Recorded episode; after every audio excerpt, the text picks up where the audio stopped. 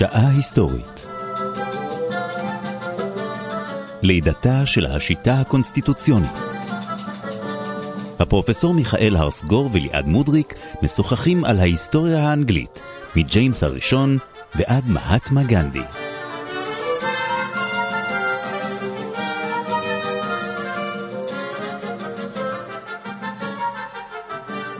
שבת שלום פרופסור. שבת שלום. האנגלים לא שכחו את התקופה המהוללת של אליזבת, המלכה הבתולה. אז אנחנו נוטשים היום את צרפת ועוברים לאנגליה. סוף סוף, הגיע הזמן, כן.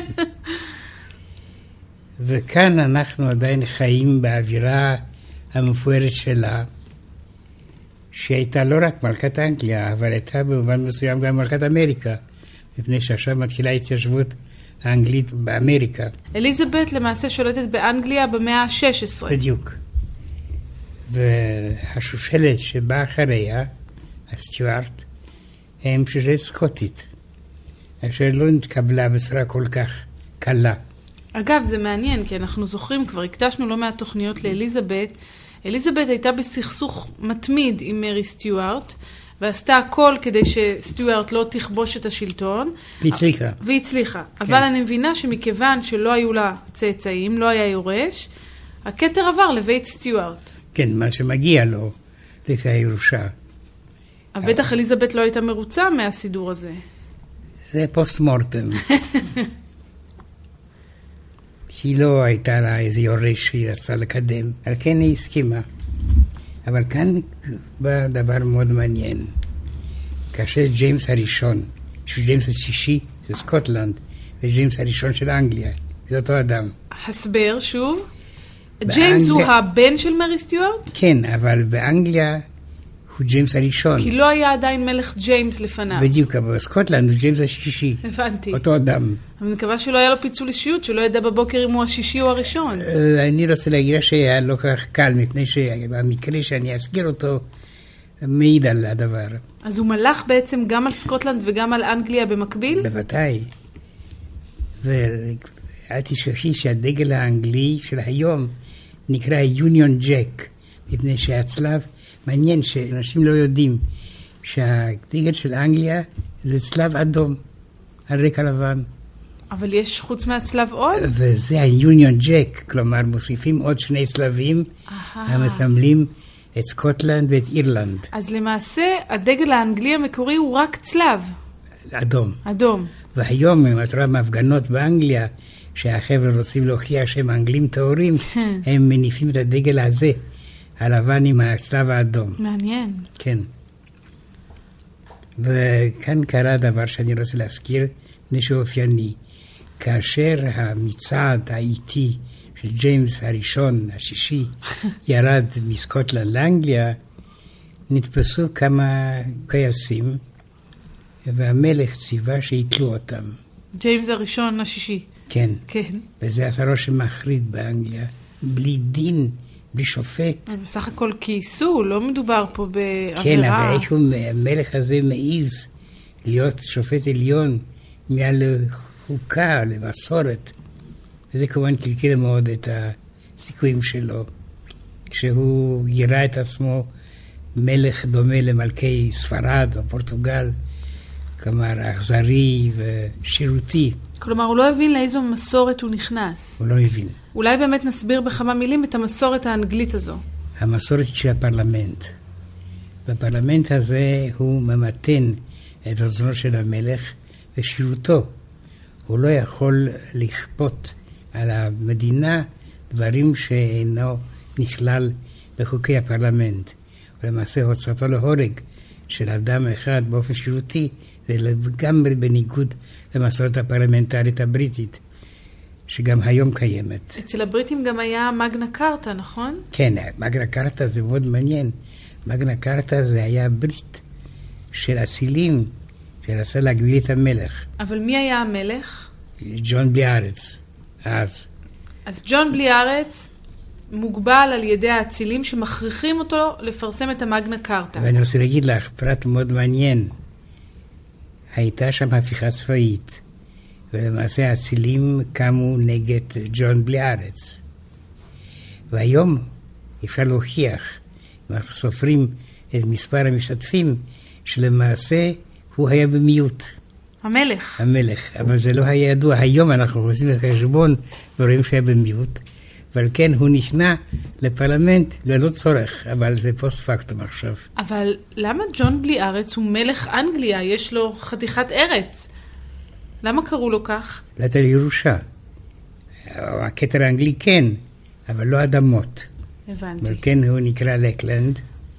זה לא כל כך אה, לטובתו, מפני שזה מראה את חולשתו בחברה הפיאודלית. והמגנה קרטה הוא למעשה מסמך שמגביל את סמכויותיו של המלך. כן. הוא מעניק את הזכויות לנציגי העם, לאצילים, אל נכון? תשכחי שמגנה קרטה ליברטטום, כלומר, הכתיב הגדול של החירויות.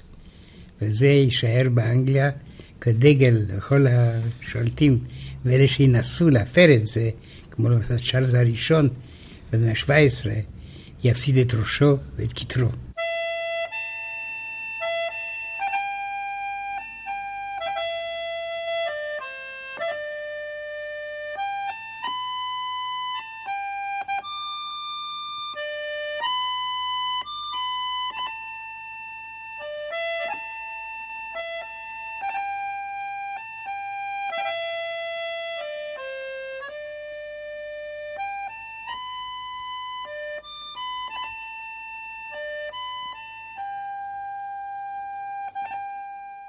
כשג'יימס הראשון נכנס לתפקידו, הוא מודע למגנה קרטה. הוא מודע וזה עדיין לא היכה שורש בו, כי זה ההוכחה שהוא פקד והוציא להורג את הכייסים. כן. ובאז הוא קלקל לעצמו מאוד מאוד את המעמד, ואחרי זה הוא יצטרך כל הזמן לבקש סליחה מן הלורדים על מה שהוא עשה, והוא הוכיח שהוא לא אנגלי, הוא בא מאיזו מדינה, סקוטלנד, שאיש לא יודע עליה. מה באמת היו היחסים בין אנגליה לבין סקוטלנד באותה תקופה? רק קשר אישי של המלך. כלומר? מלך סקוטלנד היה מלך אנגליה. אבל זה לא שינה לחלוטין. אבל סקוטלנד הייתה כבושה על ידי אנגליה? לא, היא הייתה עצמאית. האנגלים ניסו לכבוש אותה מספר פעמים, והם פחות או יותר הצליחו, אבל עד הסוף היא נשארה עצמאית, כפי שדרך אגב, היא היום עצמאית. ואילן הצפונית גם כן, היא עצמאית. למעשה, אנגליה היא מלוכה מאוחדת, United Kingdom, ולא חלק אחד שולט על השני. אבל באותם ימים, אתה אומר, אלה היו ממש שתי ממלכות שהתנהלו במקביל? מקביל, עם פרלמנט לחוד, עם חוקים לחוד, עם בירה לחוד, עם צבא לחוד. ובגלל הקשר המשפחתי נוצר מצב שבו מלך סקוטלנד הוא גם מלך אנגליה. כן. ואני חושב שהייתה לו בעיה של פיצול האישיות, הממ. מפני שהם היו חוקים שונים, אפילו מנטליות שונה. אבל איכשהו, וזה אפשר לזקוף לטובתו, ג'יימס הראשון, הוא הצליח. בניגוד לש"ס הראשון שהפסיד את ראשו, ג'יימס היה די זהיר ולא רצה להסתכן. איך האנגלים קיבלו אותו? הם קיבלו אותו בצורה לועגת. כאילו הוא בא מפרובינציה פחות מפותחת מאנגליה. וזה אגב היה נכון? כלומר, אנגליה הייתה יותר... כן, בוודאי בפרלמנט כמובן הייתה יותר מפותחת. והאזרח האנגלי היה מוגן על ידי חוקים שלא תמיד האזרח הסקוטי היה מוגן עליהם.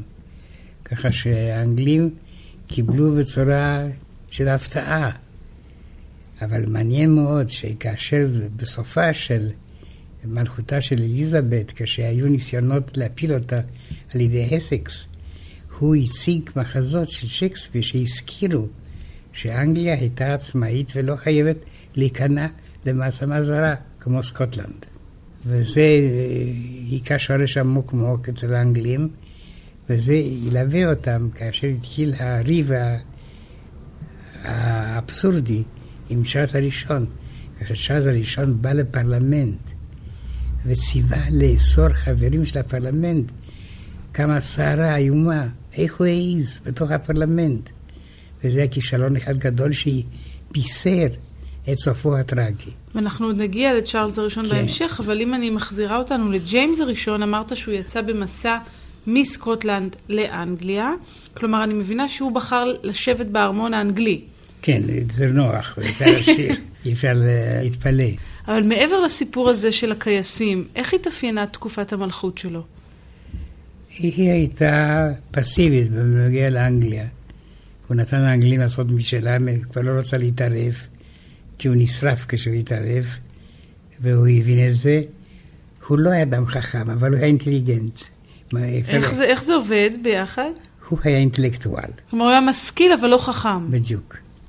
והוא כתב ספרים, דרך אגב, שהם מאוד מלומדים, מסתמך על מקורות, וכפי שאת אמרת, הוא היה משכיל. אבל לא תפס מרוב ההשכלה מה האופי האמיתי של אנגליה. ועל כן המלכות שלו לא הייתה כל כך נוחה, והוא כל הזמן נכנס לסכסוכים עם האנגלים. כאשר הוא מת, אני חושב שהאנגלים נשמו לרווחה. הם לא ידעו מה מחכה להם. מחכה להם צ'ארלס הראשון.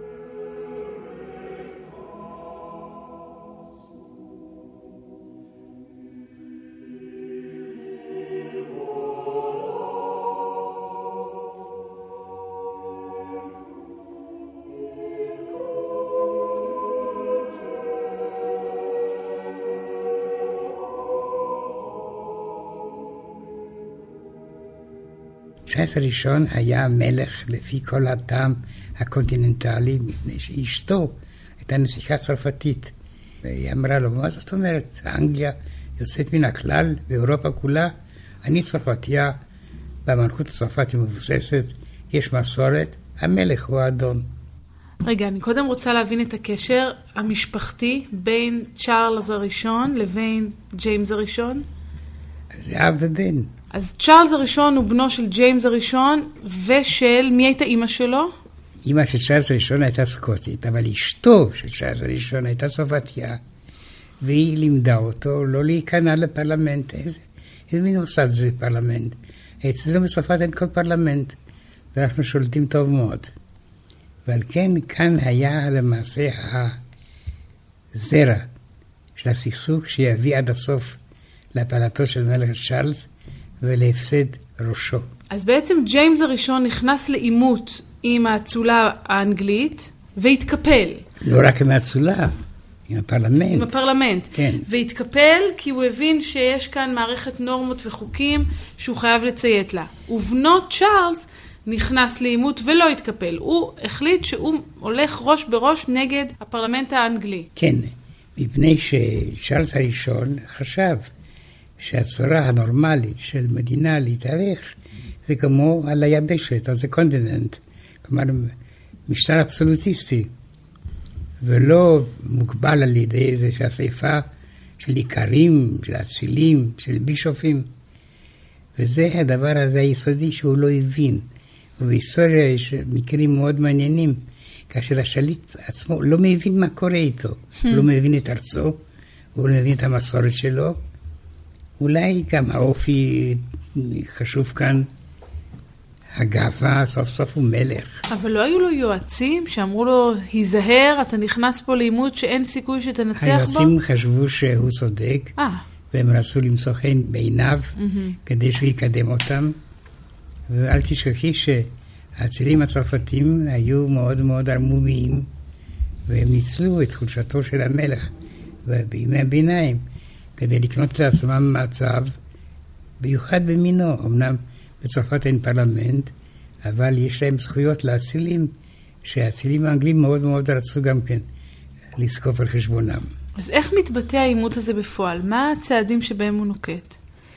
מאוד מעניין שבמאבק נגד העריצות של ג'יימס הראשון, האצילים שרצו להגביל את כוחו, השתמשו גם בשייקספיר.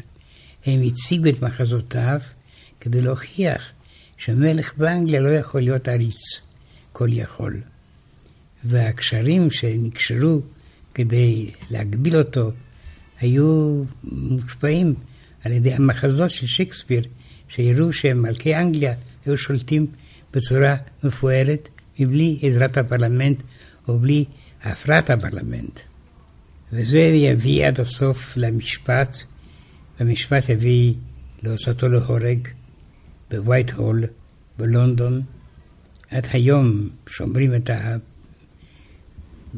הארמון היפה, שהוקם דרך אגב לפני מותו של צ'ארלס הראשון, ומן הבניין הזה הוא יצא דרך החלון של הארמון על מבנה קרשים ללא גג בווייט הול של לונדון, ושם הוא שם את ראשו על הכרית וראשו הותז. מאוד לא ברור לי עדיין איך בכלל אפשר להעמיד מלך למשפט, אז תכף נדבר על זה, אבל אני קודם מנסה להבין מה היה הפשע שלו, במה הוא חטא. שהוא הפר את חוקי הפרלמנט. איך?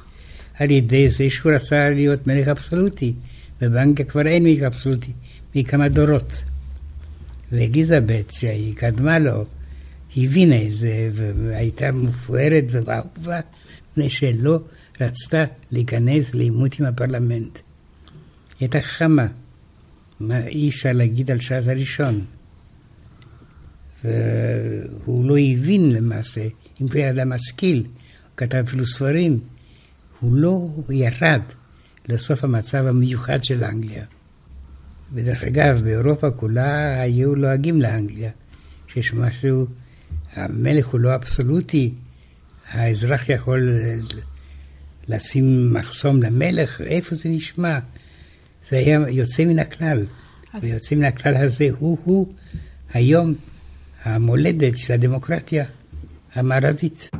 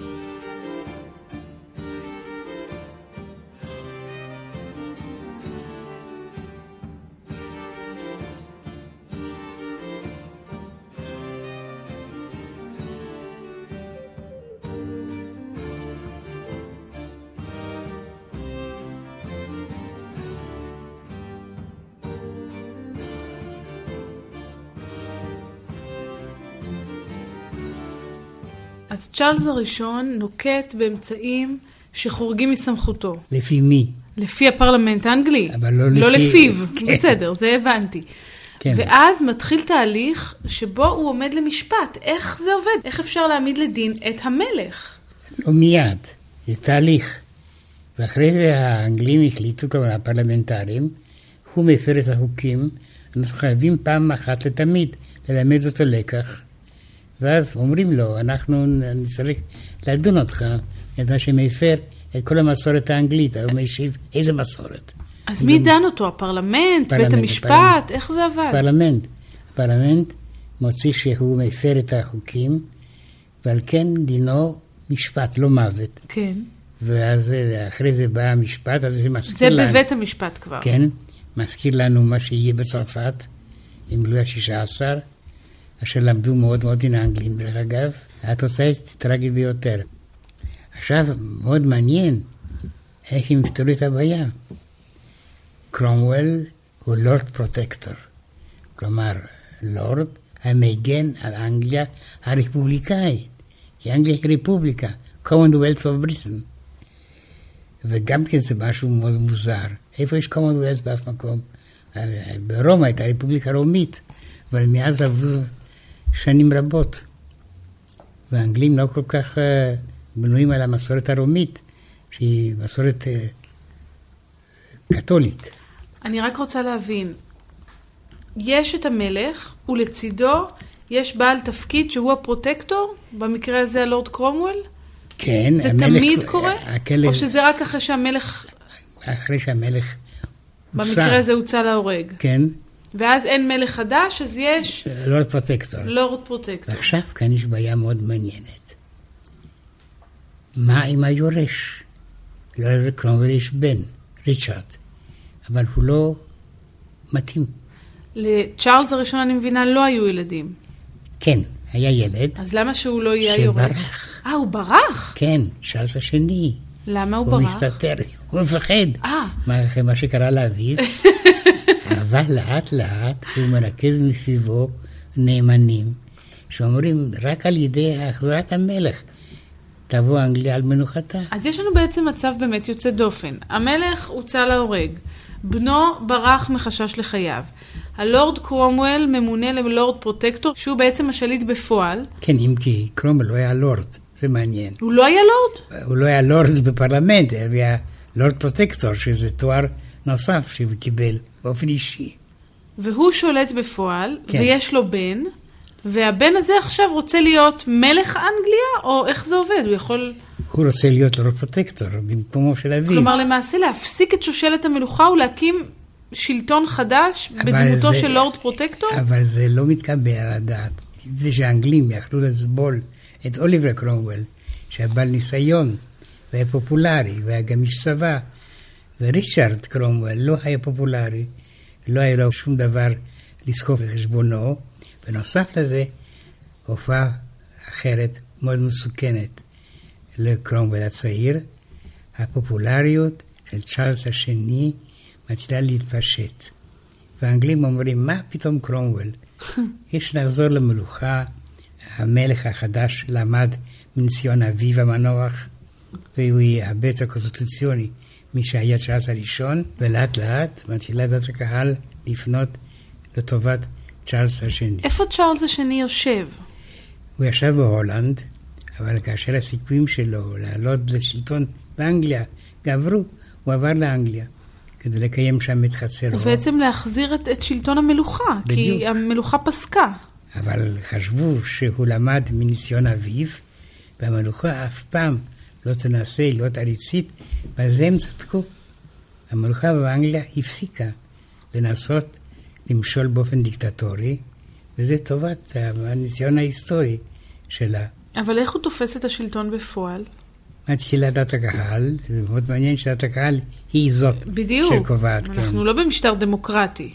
לא, אבל התנועה הזאת היא דמוקרטית. כי העם האנגלי מתחיל לחשוב, אה, כל החידושים הקונסטיטוציוניים הללו לא שווים, אנחנו רוצים משטר שקט, מסודר, אז אה, נחזיר למלך מה שהיה לו. כי גם הוא למד עכשיו מניסיון אביו. ולאט לאט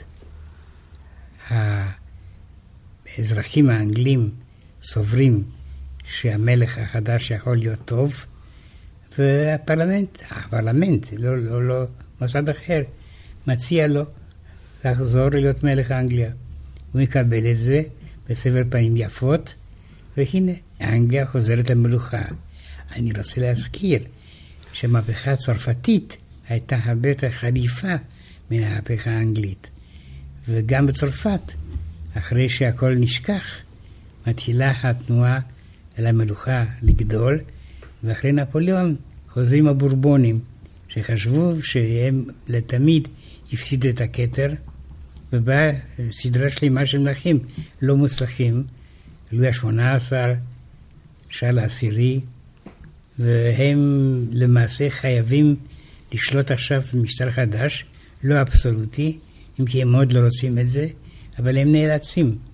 ואחרי זה, ואחרי 1830, יבוא המלך האזרח לואי פיליפ, שעכשיו יהיה- צרפת תהיה מדינה קונסטיטוציונית רגילה, ללא דיקטטורה, ללא עריצות, ותישאר ככה עד הסוף. חשבתי שעזבנו את צרפת.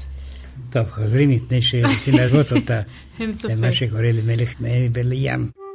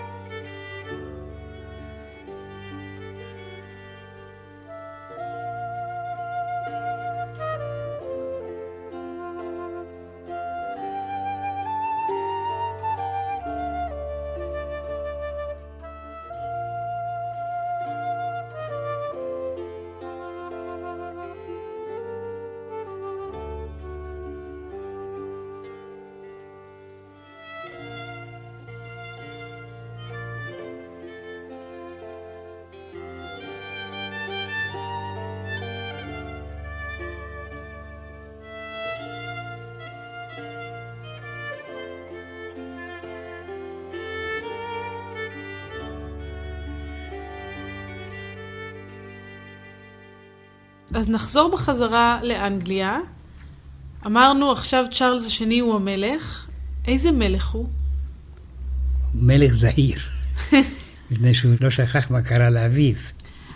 והוא מאוד מאוד מתון, אם כי גם כן בחסר, הנוף חוזר לקדמותו, יש קבוצות, לחץ, ומה שקורה במלוכה, אם כי עכשיו המלוכה היא לא אבסולוטית. אז זהו, זה בדיוק מה שמעניין אותי, כי אליזבת אמנם התחשבה בדעת הפרלמנט, אבל היא זו שקיבלה את ההחלטות, כלומר היא שלטה בפועל. כן. המלוכה היום באנגליה, אנחנו יודעים, היא סמל בלבד.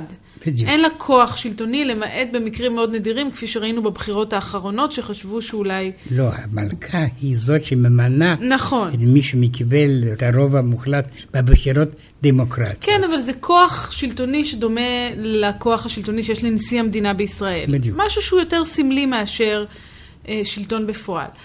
אז איך קורה המעבר הזה ממלוכה שולטת אקטיבית, כמו אליזבת, אל המלוכה הנוכחית? צ'ארלס השני הוא כבר מלך בסגנון מה שאנחנו רואים היום? בדיוק. כלומר, בתקופת צ'ארלס השני, שזו כבר המאה ה-17, הפרלמנט הוא זה שמנהל בפועל את אנגליה? ואת שואלת מהי השאלה, מהטריק, מהמנגנון, התשובה היא מאוד טרגית. התזת ראשו של המלך הקודם. זה מה שלימד את המלך הנוכחי, להיות זהיר. אבל יש ממשלה? יש ראש ממשלה? ודאי. הוא חייב ל- להטיל על ראש הממשלה את האחריות לניהול המדינה יומיומי. כבר אז. כן, עדיין הוא לא ראש הממשלה במובן של המאה ה-19, אלא זה שר שהמלך הטיל עליו את האמונה שלו ואת הנאמנות שלו. אז המלך לא שולט בפועל. לא. הוא חייב להתחשב עם כל מיני דברים, עם כל מיני מוסדות אחרים, ואל תשכחי שהמשפט באנגליה הוא עצמאי לחלוטין, והוא לא חייב להתחשב עם המלך בכלל. כן. ועל כן כשהמלך רוצה משהו מן המשפט, הוא חייב למנות שופטים שהם עצמאים. וזה מאוד מאוד מפתיע את אירופה, כי זו צורה לגמרי חדשה ומקורית של שלטון. אי אפשר לעשות את זה עם האימפריה האבסבורגית, השמרנית, המיושנת, שהיא לגמרי נחלוקה מדמוקרטיה. אבל עם הזמן התקופה מתקדמת, ולאט לאט אנגליה תתחיל להיות מוקדל לאירופה, ליבשת האירופאית, לשלטון מסוג חדש. וכאשר אחרי המהפכה הצרפתית יקימו ממשלות חדשות, כמו למשל הולנד ובלגיה, הם ילמדו מאנגליה. ועל כן זה סוגפת האבסולוטיזם הסתיימה פעם לתמיד לתמיד. איך באמת אבל המלכים האחרים, בני זמנו של צ'ארלס השני, מגיבים לשינוי המהותי הזה? קודם כל, יש כבר התחלה של עיתונות. מתחילים להדפיס מאמרים. אמנם לא במובן של העיתונות המודרנית, אבל המאמרים עוברים מיד ליד, משפיעים על הציבור, הם מתכנסים, דרך אגב, שותים בירה וקוראים מאמרים פוליטיים, וככה הדמוקרטיה נולדת לאט לאט בבתי מרצח. זה לא מקום אידיאלי, אבל מבחינה היסטורית ככה זה קרה. אבל זה בתוך אנגליה עצמה. כן. אני שואלת לגבי מדינות אחרות, נגיד מלכים אחרים שרואים את המהפך הזה באנגליה, ודאי חששו למעמדם שלהם, שתהליך דומה יקרה אצלם. בדיוק, מה לעשות? עד הסוף זה קרה.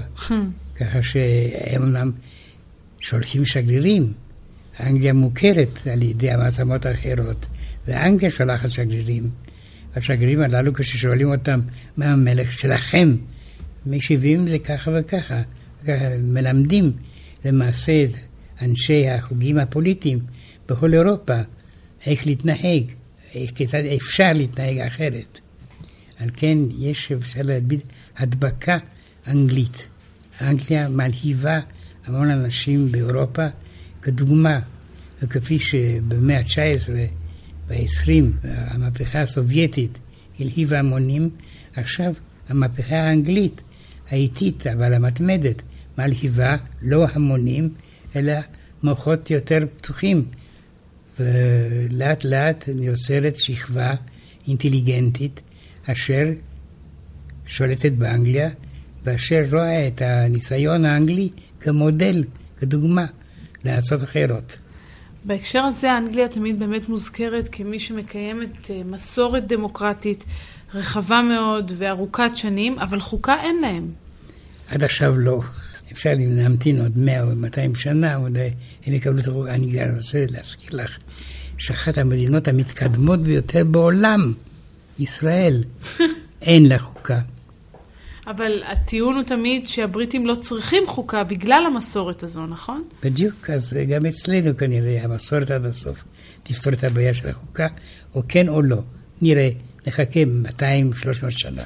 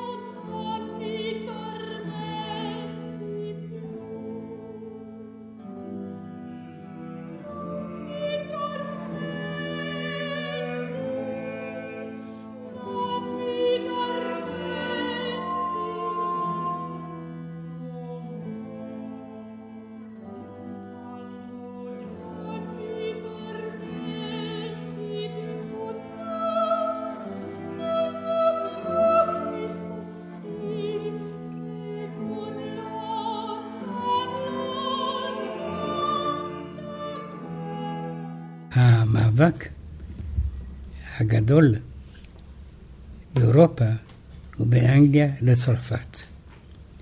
וכאן אנגליה תשיג שני הישגים גדולים מאוד במאבק עם צרפת.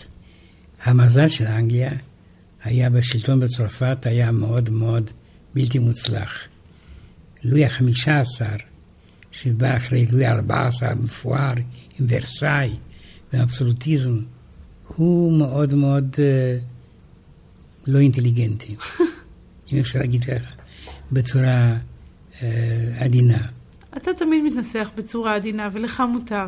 בבקשה. מדוע להיות גס כשאפשר להיות עדין? כן, לא אינטליגנטי זה באמת אחד לא, הדברים העדינים שאפשר לומר על אדם. הפרט המעניין רוצה להזכיר זה שהיות והטלה האנגלית היא צרה, היו אינטליגנטים בריטים שיוצאים בבוקר כדי להשתתף בוויכוחים בפריז וחוזרים בערב. באותו יום הם יכלו באנגליה ובצרפת, כי הרוח הייתה טובה כמובן. כמובן. כן. וזה משהו לגמרי חדש. נוסף לזה, אני רוצה להגיד לך שההיסטוריונים האנגלים הבינו מאוד מאוד את ההיסטוריה, ובעיקר מה שהקסים אותה זה האימפריה הרומית. ואני כבר ציטטתי אחד ההיסטוריונים הגדולים שרוצה להסביר מדוע נפלה האימפריה הרומית, והמשפט הוא מפורסם. נזירים בפנים, ברברים בחוץ.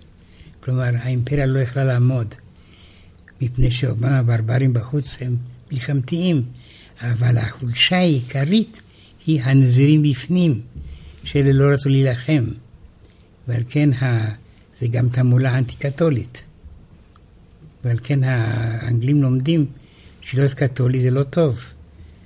ועל כן הם מאוד מוכשרים, שיש להם established church, אה, כנסייה ממוסדת, שמחזיקה מעמד מאז שהיא קמה, וממשיכה לה, והיא לא דורשת מן המאמינים שכל דברים יוצאים מן הכלל, ולא דורשת צום, לא דורשת uh, לצאת בהפגנה, בתהלוכה. זו דת מאוד מאוד ניאוטרלית, והיא נוחה מאוד לסוחרים האנגלים. אתה בעצם מדבר על הכנסייה האנגליקנית כמובן. כן. שנוסדה, כפי שכולנו יודעים, בעקבות הרצון של מלך אנגליה להתגרש וכיוצא באלה. כן, זה הניצוץ הרומנטי שהדליק את הכנסייה האנגליקנית, שהיא בכלל לא רומנטית, היא מבוססת, שלווה, רצינית, והאנגלים הם מאושרים איתה. אבל איך זה מתקשר למאבק בין אנגליה לבין צרפת שהזכרת קודם? זה לא בדיוק המאבק, אלא זה ההשוואה. כלומר, האנגלים מגיעים למסקנה שהמשטר בצרפת הוא רע. והמאבק עכשיו מתרכז בשתי נקודות חשובות מאוד, הודו ואמריקה. מתי אנחנו בזמן? אנחנו במאה ה-17 מתקרבים למאה ה-18. כלומר, צרפת עדיין מלוכנית אבסולוטית לחלוטין. בדיוק. אנגליה, כפי שלמדנו, היא כבר מעין רפובליקה. אה, נניח, זה מעליב את הבריטים להגיד להם שהיא רפובליקה. אז איך, אז איך לקרוא? מלוכה קונסטיטוציונית. מלוכה קונסטיטוציונית. כן. אבל בפועל נציגי העם הם אלה ששולטים. כן, נציגי העם, הסוחרים, זה כן, לא בדיוק העם. האצילים, כן, כן, לא, לא כולם נחשבים חלק מהעם, אבל כן. זה סיפור אחר. אנאלפביתים לא שולטים, לא ברצינות. מי שלא יודע לקרוא ולכתוב לא יכול להיבחר. או לבחור גם? לא, שום דבר. ככה שבמובן מסוים זה בכל זאת פרס לאינטליגנציה או להשכלה. וגם נשים כמובן לא יכולות, טוב, אבל זה, זה כבר עניין זה... אחר.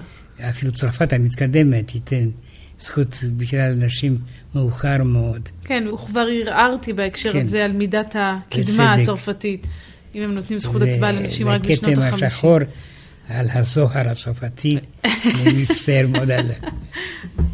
אין ספק. אז נחזור למאבק בין צרפת לבין אנגליה. על שני שטחים. הודו ואמריקה. כן. הודו למעשה הייתה תחת השפעה צרפתית, והם הקימו משרדים ועמדות כוח, שהמרכז היה בפונדישרי, שדרך אגב היא קיימת גם היום הזה, אבל היום איזו שכונה עלובה בפינה נשכחת של הודו, אבל אז היה מרכז השלטון הצרפתי, והם רצו סוף סוף בעזרת הודו להתמודד עם אירופה, ובעיקר עם אנגליה היריבה. זה דבר אחד. דבר השני, זה היה אמריקה. באמריקה הצרפתים היו פעילים ביותר, והם הצליחו ליישב אמריקה הצפונית ולייסד למעשה שלטון צרפתי באמריקה הצפונית, המרוכז מסביב לעיר קבק. והם לא הבינו כלומר, קנדה של היום. קנדה, כן. שגם היום יש מיעוט מדבר צרפתית. כן. ודוגול עשה צערוריה גדולה כשהוא קרא תהי קבק החופשית. זה העליב את הקנדים מאוד, כי הם טוענים שהם חופשים, הם לא צריכים שהצרפת תתערב. כן. אבל במאה ה-18, לאט לאט, הצרפתים מאבדים את שלטונם. אפשר להגיד מחוסר אינטליגנציה פוליטית. ועד הסוף פורצת מלחמת שבע שנים,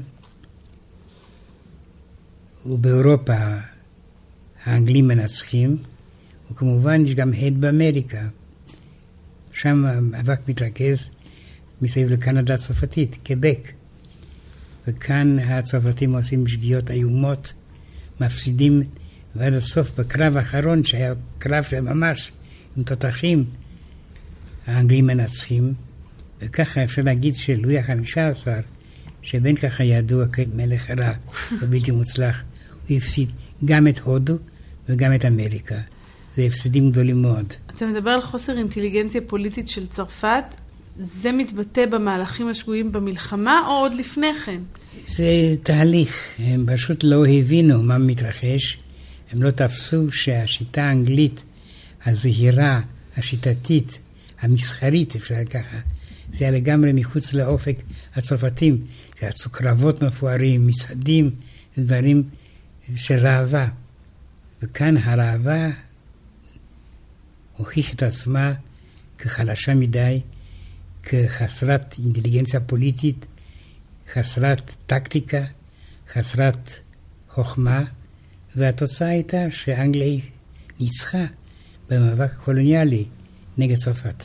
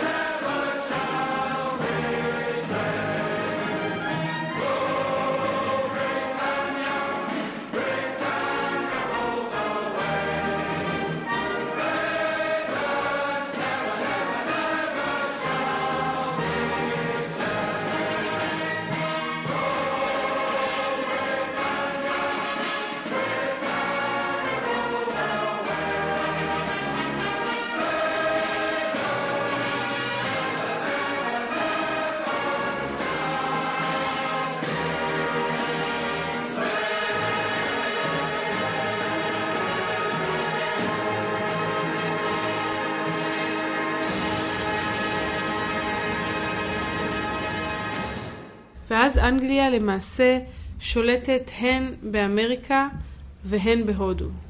יותר מזה, בריטניה rules the waves. היא שולטת על הגלים, על כל הימים למעשה. וזה מפחיד את כל המעצמות. בצדק. בעיקר צרפת, כן, היא הצליחה. כלומר, בתחרות, אנגליה תפסה את המקום הנכון, טקטיקה נכונה, אסטרטגיה נכונה, והיא שולטת על הים, אז היא המעצמה הכי גדולה של אותם הימים. גם היום. היום? אני לא יודע. היום נראה לי זה קצת... אה, אני לא יודע מה כוחה של המעצמה הסובייטית. אי אפשר לדעת. ובכל זאת נדמה לי שארצות הברית קצת יותר משמעותית מאנגליה היום. כן, אה, ארה"ב היא בעלת בריתה של אנגליה. היא לא מדינה עוינת. אבל כן אפשר להגיד שהמודל הזה, המתון, עדיין לא דמוקרטי, אבל הקונסטיטוציוני, הוא המנצח. והדוגמה, למשל, היום יש מלחמה אפגניסטן, שאפגניסטנים בקושי רב יוכלו ללמוד מהי דמוקרטיה, כל מיני דברים שם מונעים את זה, אבל בתקווה שזה יגיע לסופו של דבר גם לפתרון רציונלי, אפשר לסמוך גם על הפתרון הסופי באפגניסטן. אז קיבלנו שיעור בהיסטוריה אקטואלית. אני בכל זאת חוזרת לאנגליה של המאה בבקשה. ה-18. כשהם שולטים בהודו ובאמריקה, זה למעשה חלק מהקולוניאליזם שבסופו של דבר יוביל ללידתה של ארצות הברית. כן, כלומר, ארה"ב תמרוד נגד השיטה הזאת ותכבוש את אה, חירותה. אבל תושבים אנגלים פשוט מה, עוזבים את אנגליה ועוברים לקולוניות האלה? החיים יותר קלים, אין הגבלות, אין מכס. על כן זה למעשה ארץ החופש. והדבר הזה יישאר בארצות הברית, הפולחן החופש האמריקאי, זה American way of life, שהרבה יותר קל, מתקדם מאירופה המיושנת, השקועה במסורת מחניקה. אבל השלטון מעודד את האזרחים הבריטים לעבור? לא. יש כאן עכשיו תנועה שבין השאר מי שיהיה הנשיא הראשון של ארה"ב, הגנרל וושינגטון, תומך בזה. יש התפתחות איטית איטית אל פתרון קונסטיטוציוני של הבעיות מבלי המלך האנגלי. תסביר. האמריקאים מגלים שהם יכולים לפתור את הבעיות בעצמם. כלומר, אתה כבר מדבר על המתיישבים האנגלים כן, באמריקה, שמתחילים לדרוש את העצמאות שלהם, הם לא בלי תושבי- התערבותו של המלך. המצב הוא מאוד מעניין. הם דורשים עצמאות, הם דורשים חופש המסחר. וחופש המסחר הזה מביא אותם בסכסוך עם הממשלה הבריטית, שרוצה לגבות מהם עוד ועוד מיסים. בדיוק. והמאבק נגד המיסים יביא לעצמאות ארצות הברית והופעה מהפכנית, מתאימה. ומה שמעניין, שצרפת סוף סוף הבינה ברגע האחרון את הטעות שלה, ואנחנו עדים לברית בין המלוכה השמרנית ביותר באירופה לרפובליקה המתקדמת ביותר באמריקה. והברית הזאת מסומלת על גנרל. ז'ילבר מוטיה דה לפייט, שהיה מרכיז, כלומר תואר אצולה, ואם אמר לוושינגטון, התואר הזה מפריע לי, אבקש אותך לא לקרוא לי מרכיז. אם כי וושינגטון קרא לו אדוני המרכיז, באדיבות גדולה מאוד. אבל הצרפתים עושים את זה לא מתוך איזו בחירה אידיאולוגית לתמוך ברפובליקה החדשה. הם הרי עדיין מלוכה, הם לא רוצים רפובליקה, הם עושים את זה כדי לפגוע באנגלים, מתוך אינטרס פוליטי. בדיוק. אבל הברית הזאת היא מוזרה כל כך, תחזיק מעמד. ואחרי זה, במאה ה-20, כאשר יהיה צורך לגייס את כניסת ארה"ב במלחמה נגד גרמניה האימפריאלית, וילמה השני, יזכירו פתאום את לפייט. ואני כבר הזכרתי את זה, מפני שזה מאוד יפה. כאשר היחידות האמריקאיות הראשונות הגיעו לצרפת, הם צעדו לבית הקברות ששם קבור לפייט, וגנרל פרשינג, המפקד האמריקאי, אמר, לפייט, we are here, אנחנו פה.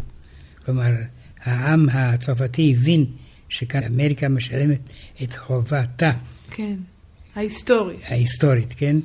וזה נושא לנאומים, למוזיקה, להפגנות, למצעדים, וזה מאוד מאוד יפה ופיקצ'רל, ציורי. מה קורה בהודו? אין ניסיונות uh, להתנער מעול המלוכה, השלטון הבריטי? כן, יש, אבל זה לא לטובת צרפת, אלא לטובת ההודים. ולאט לאט זה מתקדם, והיום אפשר להגיד שהודו היא דמוקרטיה. אתה מדבר כבר על הניסיונות של ההודים עצמם. כן. גנדי וכיוצא באלה, להשיג עצמאות. אבל אני שואלת, האם לא היה תהליך דומה לזה שהיה בארצות הברית? כלומר, שהמתיישבים הבריטים בעצמם ניסו להקים משהו חדש. לא, כי הם היו מיעוט קטן בהודו הגדולה, ולא יכלו להרשות לעצמם דבר כזה, זה לא אמריקה. ועד הסוף ההתפתחות הקונסטיטוציונית של הודו היא מרגיעה והיא פותרת את הבעיות, אם כי אין צורך במתיישבים לבנים. ההודים עצמם הם, הם, הם אשר מנהלים את המאבק. לפעמים מעלים, לפעמים משלב, ועד הסוף הם הגיעו למסקנה. היום הודו נחשבת לדמוקרטיה הגדולה ביותר בעולם. ועד היום אפשר לראות גם את השרידים של השלטון הבריטי בהודו. אבל המתיישבים של אותה תקופה שלטו בפועל? כלומר, ההודים הילידים היו עושה... הנתינים שלהם? איך זה עבד? ההוכחה הטובה ביותר לשפת הוויכוחים בפרלמנט ההודי זה אנגלית. כן. עד עצם היום הזה. כי ההודים לא מבינים אלה את אלה בדיאלקטים השונים, אבל כולם יודעים אנגלית, וזה לפי דעתי הניצחון הגדול ביותר של המנטליות הבריטית.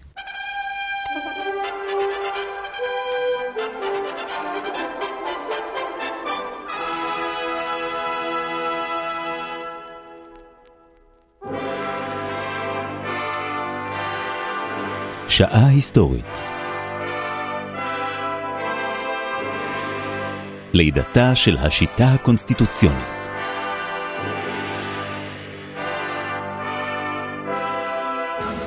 הפרופסור מיכאל הרסגור וליעד מודריק שוחחו על ההיסטוריה האנגלית מג'יימס הראשון ועד מהטמה גנדי.